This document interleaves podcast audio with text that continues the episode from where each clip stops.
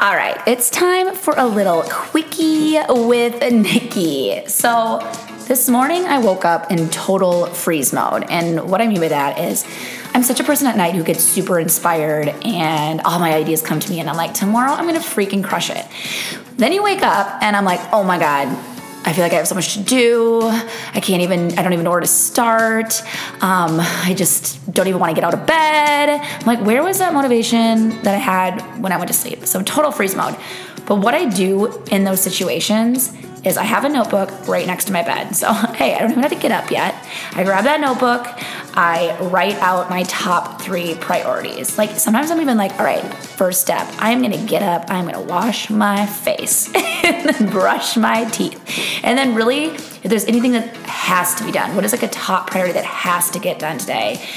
And sometimes there's things that don't actually like have to be done today, but they're on your to-do list. They're definitely things that you need to get done in the near future. So then from there, don't make a giant list of all these things that you eventually have to do. Just pick your top 3 that you really want to focus on and put them in that order that you're going to tackle them for the day.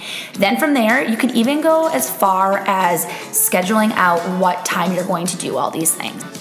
And this might all sound so simple or so silly, but if you are someone like me who is very ADHD, struggles with anxiety, struggles with just a feeling of like, oh my God, I'm so frozen, I don't even know where to start with my day, these little things make the biggest difference for me. And for my business, and I'm sure all of you as well, there's just always an ongoing list of things that need to be done. So this is super, super helpful in just pinpointing those priorities for the day also helps me feel very accomplished. So don't leave the day feeling like, oh, I could have done more. No, great. I got the three things done on my list that I was supposed to do. And again, some days it just might be one thing that I really need to, that I know it's going to take a long time to focus on that one thing.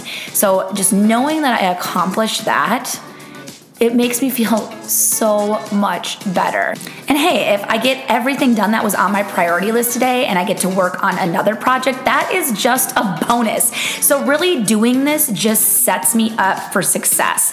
It puts my mind at ease, it lets me know what I have to focus on, when I'm doing something. It makes me just win at the end of the day. I feel that I was productive, and then I'm not so hard on myself for thinking I should do more. Because if you're anyone, someone like me, I always feel like I should be doing more, even though I'm doing a lot. So at the end of the day, just be kind to yourself, all right? Because you know what? You are absolutely crushing it. And I want you to look at yourself in the mirror. Yeah, do it. And say, you know what? I'm a bad bitch. I'm crushing this. All right. I love you guys. Hope this quickie with Nikki inspired you a little bit to, you know, make those to do lists. Bye.